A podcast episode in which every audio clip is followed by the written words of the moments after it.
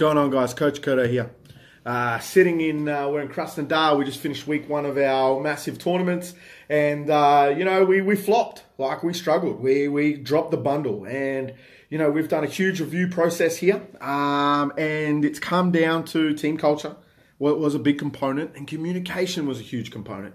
And for me as a coach, it's opened up a, a few barriers in you know experiences and stuff like that. And one of the biggest things that I've that I've realised is you know, communication's great. I'm a big, big advocate for communication, as you all know, and and it's it's really, really important to find ways that get across to the other people, like who you're trying to communicate with. And you know, we've done this previously, and this chat's not about communication. This chat is about aligning the process. Okay.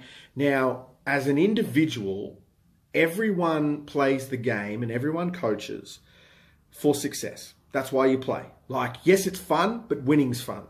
Like, at the end of the day, no one likes to lose. No one likes to lose. You have to, but no one likes it. So, how do you align the process of trying to achieve? Now, this is for me an interesting new topic to go through, and it's really come about kind of I guess it's time to learn this. It's it's not something you can easily identify because normally you have a standard of player who through communications and experience can relate. But what happens when you don't have that? You know, what happens when you've got guys from different backgrounds, different communication styles, different languages, different upbringings, different sports?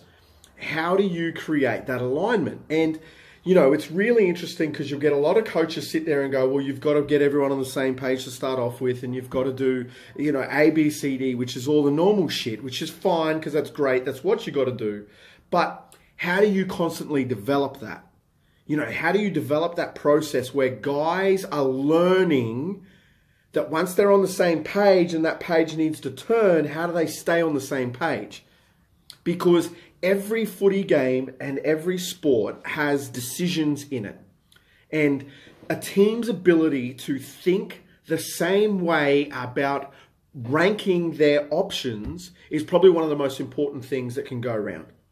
You know, I hear it all the time. Guys talk about Cam Smith, Dan Carter, um, you know, a lot of the greats in both sports around their decision making. Darren Lockyer was great at it. JT for me and Cam Smith are probably the greatest components of decision making that I've ever seen play the game. How they make decisions, how they build certain components in the game, and what they do. Now, does it always work for them, or why does it work more for them and not others? And I believe that it comes down to this component of aligning yourself on the same page through the process of what you're trying to achieve.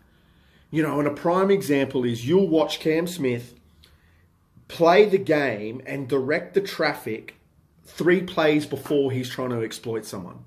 He'll see a hole, and a lot of inexperienced guys will go, okay, we've seen the hole, let's go straight to the hole.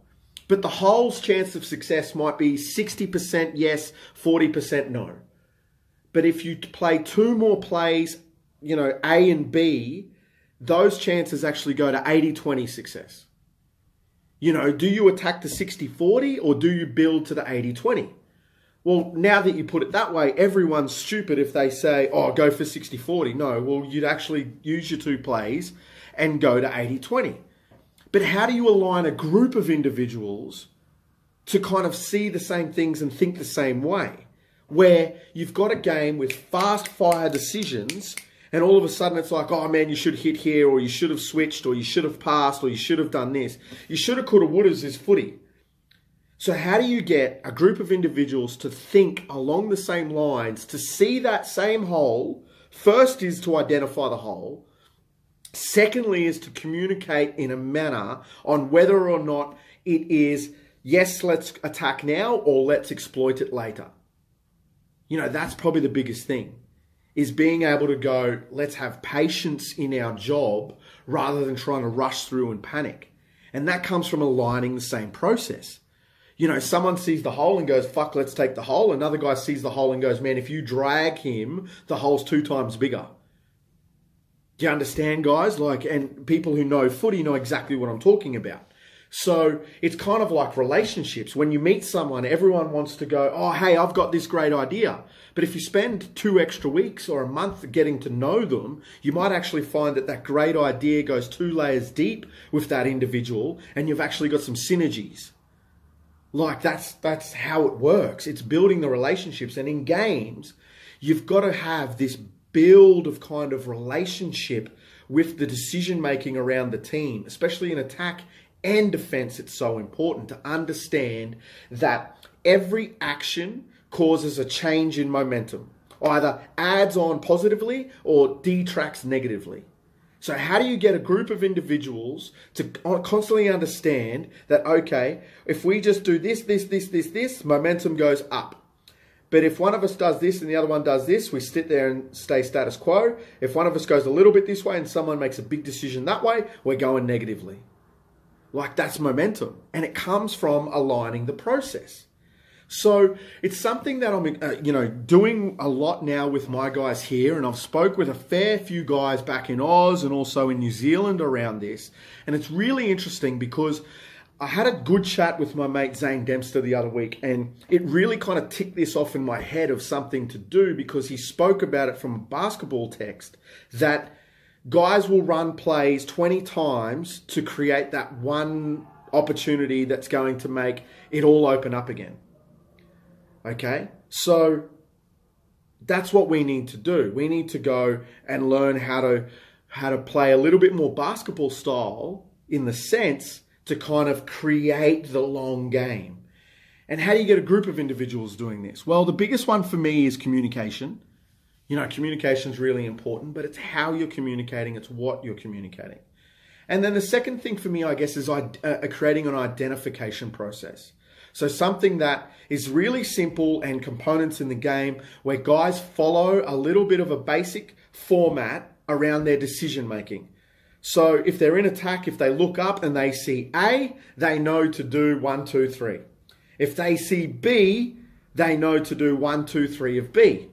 If they do C, they know to do one, two, three of C. And everyone kind of learns that process. Now, we're not trying to create robots where you're wanting guys to go, all right, you always do A in this context because every option's a good option. There's no right or wrong. There's just, hey, that would have been a little bit more effective or that would have been a little bit less effective. And it's learning from a coach's perspective and a playing group to learn the communication channels and identify the game in a way where if you see shapes and figures and kind of things play out, knowing that, okay, if that defender's on my inside shoulder, if I do one, two, three, this normally happens. Okay, so then the second guy can identify the same thing and go, okay, that defender's standing on A's inside shoulder, so I know that that's going to probably lead to one, two, three. So here's our options. And together, two guys are now thinking the same kind of train of thought. They're identifying the same mistakes, they're identifying the same shapes. And for me, I think this is a huge, huge component to teaching a team how to work together between common goals when shit hits the fan. When your back's up against the wall, you've just been scored on three times, you've made four errors, you don't know what's going on, and everyone goes, Oh, we got to get better, we got to rally, we got to do this. Well, what does that actually mean? Like, how do you change momentum in the game? And one big action can do it. It can come from one hit or one big thing. But nine times out of 10, it's the grind. You know, it's that grinding motion that actually gets over the top of teams. Sometimes you can have the big play, and that's great if you've got the person who can deliver it. But I'm being realistic here, guys, is not every team has that. But every team can create a grind and have the big play. You know, the Broncos in the 90s were renowned for it. Just grinding out teams. If you don't play 80 minutes, you're going to lose.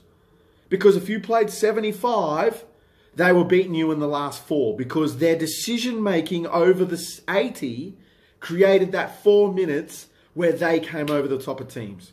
Queensland, the underdogs, they did it all the time in Origin. You know, it's so you gotta you gotta have a look at this from a coaching and a playing perspective around this to go, okay, how do we align our processes through decision making so that even if we choose the